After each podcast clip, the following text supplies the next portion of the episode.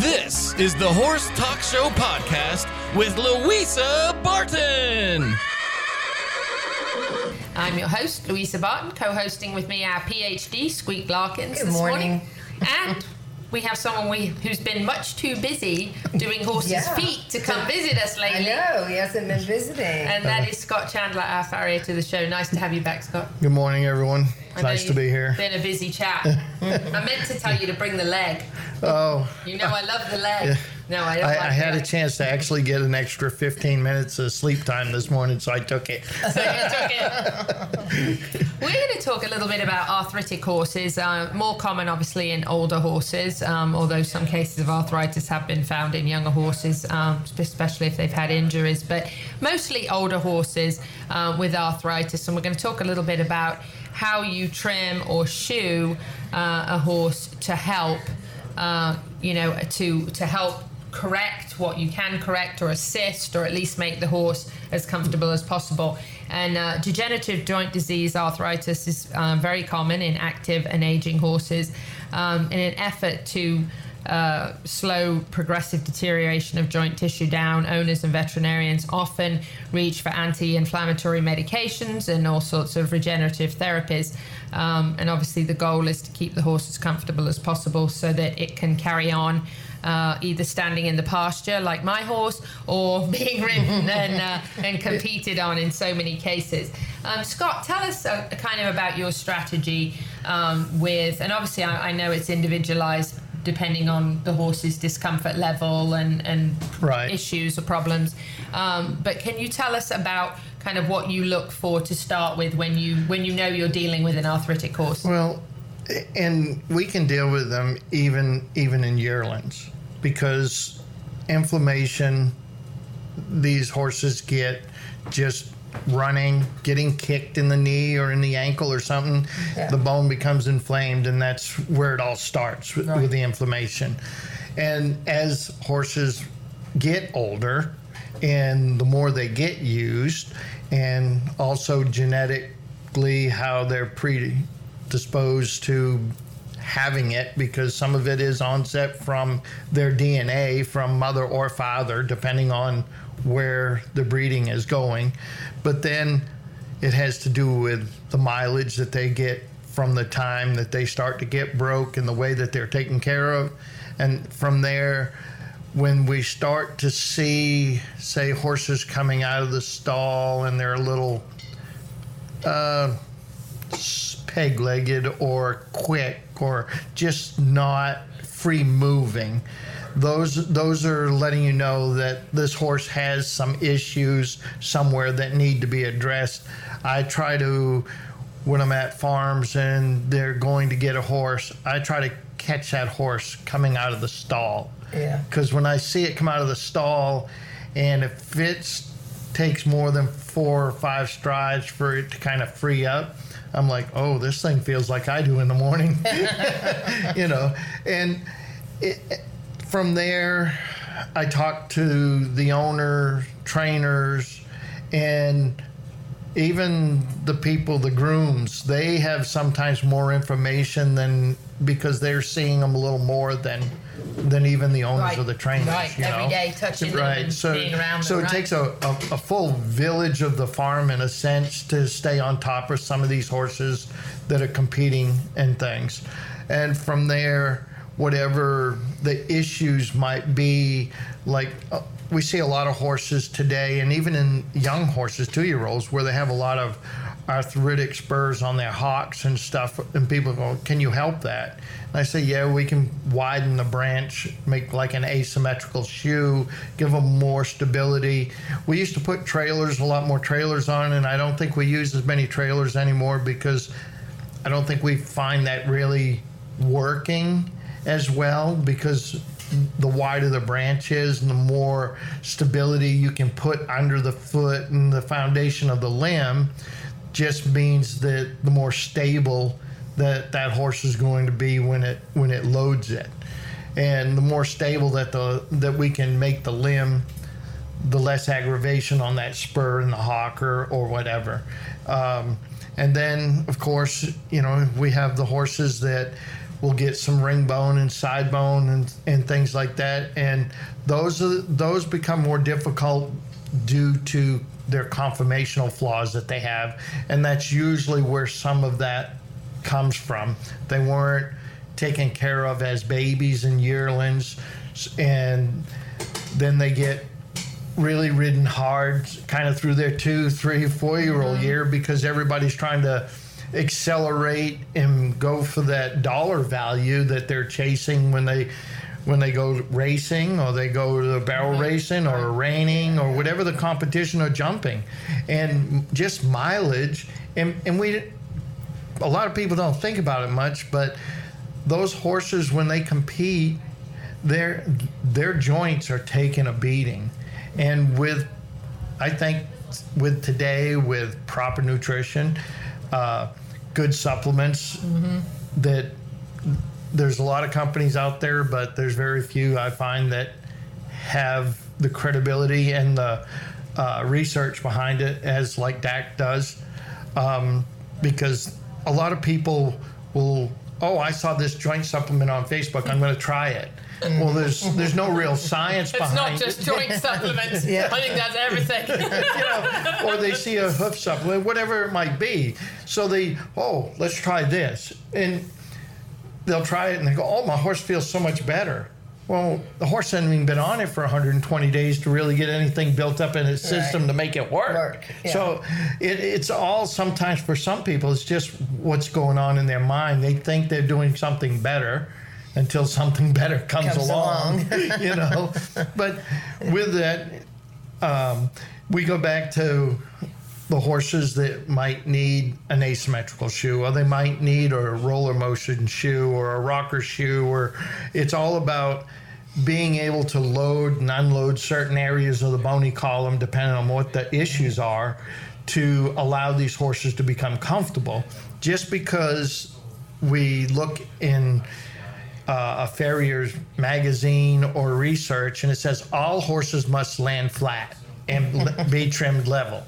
Well, that's okay if you have a horse that has pretty close to perfect conformation. Mm-hmm. And I've not come across that horse yet. And if mm-hmm. I do, I'm going to take a picture of it and, and really put it out there for people to see. Because sometimes if a horse toes out or he toes, she toes in, or whatever the case may be, those horses might have to do that.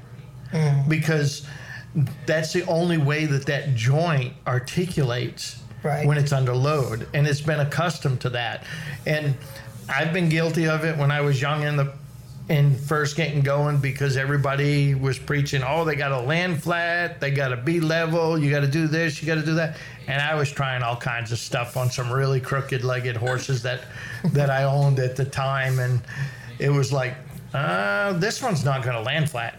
I don't care what I try to do to it; it's not going to land flat. You know, And But how, how, I mean, how key and important is hoof balance to keep an arthritic horse comfortable? I mean, is that is that really a, a big factor? it, it, leverage, toe length is a lot. Yeah. I mean, think think about if for those of you who live here in Florida and might go swimming and you have putting flippers on your feet to help assist you in the water. Imagine a horse's foot when it's long. They go through the same leg motion in a sense as a person. Right. So if they have a long toe and a low heel, that horse has to work almost four times harder than a horse with more proper balance or bone alignment. And whenever I have horses that I have to work on that have issues, I ask the customer, can we get some radiographs? I need some laterals Yeah. and some DPs. Let's see where the bone alignment is. Let's make sure that this horse has good, proper bone alignment so that if it has what we call a negative palmar angle, and there's been horses that I have come across in my lifetime, and I have some x rays in my shop of club footed horses with a zero palmar angle, which means it's a flat tire. Mm-hmm. And it's like very rare. And I've come across two of them in my lifetime. oh, wow. And I was like, well, that's a club foot. We're taught that the coffin bone should be pointing straight to the ground. How come this horse is like this? Well, we don't know. God made it, right? Yeah, yeah, exactly. we weren't there from the day it folded, but now we have to address these issues. And with x rays of laterals to make sure that you have good bone alignment and good articulation, and DPs from the front view to make sure how balanced the foot is to to its bone alignment. Mm. I, I tell a lot of people sometimes we can't always take a crooked or offset leg and, and make it be technically level to an x-ray. Mm-hmm. Sometimes you have to balance that limb for the conformation that that horse has. Right. and that that i think comes with years where I I always try to tell people that some of these younger guys that get out of shoeing school and stuff, and I always say it'll take you five years to learn to shoe horses. Well, what do you mean? I just got out of school. I know what I'm doing, Yeah. right? And I tell them, I I said, know look, it all. No, yeah. yeah. I said it took me five years. And I said, and I grew up in it. My dad was a farrier, mm-hmm. so I have a pretty good inclination of what's going on. And I said, and then I woke up one day and I'm like, okay, I still don't know what I need to mm-hmm. know. So it took me mm-hmm.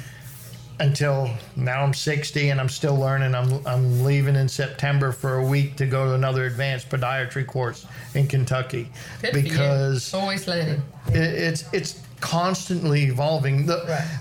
and, and the horses changed from years Right. ago. Right. Because I have a buddy of mine that he he shod reiners in Connecticut when I lived Mm-hmm. up north, and we were talking. And one day he says to me, he goes, "How many size nails did you need 30 years ago?" I said, "Probably four or five. Yeah. You know." He goes, "How many size nails you got in your truck today?" I said. I don't even want to know. I said the number is crazy. Yeah. And the horses changed. We've bred a lot of bone and substance Yes. out of horses. Yes, we and we don't have we don't have the outcrosses as, as Yeah. much as we used to have, you know, because every breed now has specialized between Mm-hmm. uh, halter horses, pleasure horses, uh, hunters, jumpers, barrel horses, working cow horses. Yeah. But and even the the when we go to the cowbred horses, they're getting really line bred. They're not having a lot of outcross there either. Yeah, and they're getting so finer boned and small. Yeah, I've know? I've had a couple of horses that I have used this uh, small four and it's called four and a half XL, which is really really thin. Yeah. And those horses we've had to glue shoes on Wow. because they cannot handle the pressure of the nail. Yeah. Really? Yeah. So, so with an arthritic horse, is there a preference um, between shoeing and not shoeing?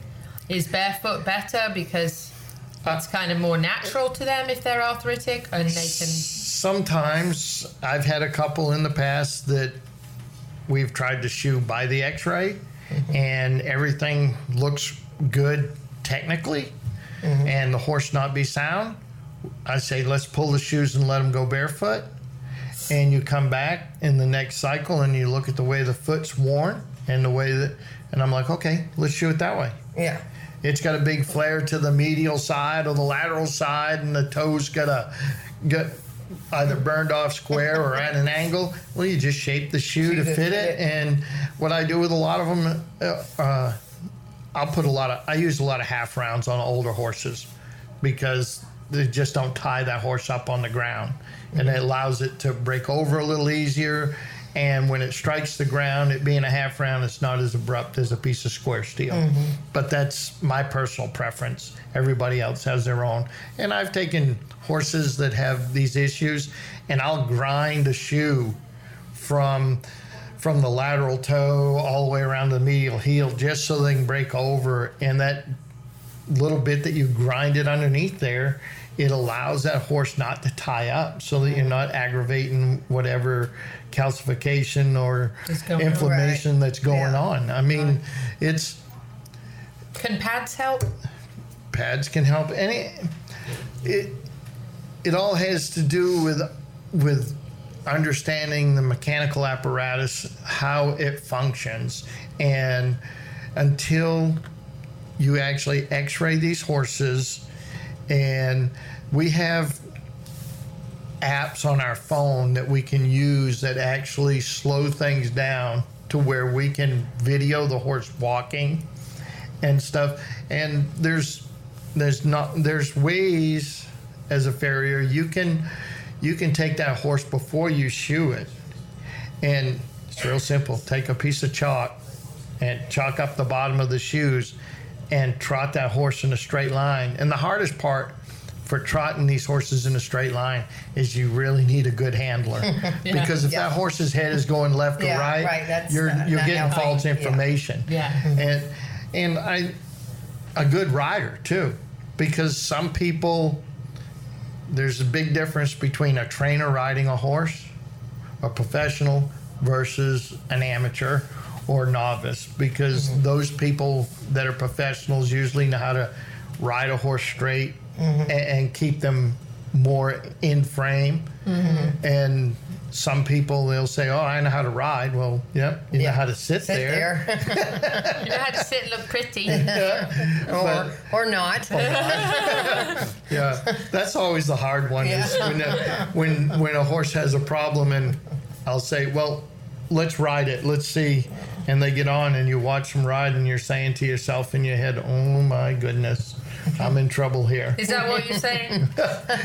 You have to talk to yourself sometimes. You're not you're not allowed to always open your mouth and speak the truth.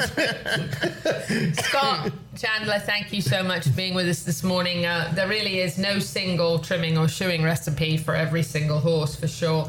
Um, following basic principles of balancing the foot, easy breakover, supporting the heels, aligning the hoof and pastern axis, and providing the best foundation for both normal and arthritic horses uh, overall. But really, as you said, expertise, experience, uh, radiographs and, and dealing with each individual horse and, and trying to make it as comfortable as possible so that it can have a, a close to normal life even with arthritis. The good news is I'm sure you can see some improvement. On so, yes, it's like cases, I tell yeah. people, de- depending on what we see in a radiograph, can determine whether or not we're how much we're going to help How it. much, yeah. I, I always tell people, I think we can help it some. The only one that's really going to tell us how much we can help it is the horse. It's the horse, yes, absolutely. Yeah, yeah. That's Thank you, Scott, very it's much for always being neat getting to talk to Scott and I know. listen. He's so a wealth of information. He is a wealth of information, Yeah. very knowledgeable, sound advice Yeah. from Scott, and uh, love to have you back on the show more often when you can squeeze us into your busy schedule. It's hard being popular, Scott. It's, it's been a little hectic this Yeah, summer. It that's what he has. said. Hi, guys, this is Louisa Barton. I really hope you've enjoyed this edition of the Horse Talk Show podcast. Connect with us on Facebook, Twitter, and YouTube and let me know what you thought. Now, please go out there and share the podcast.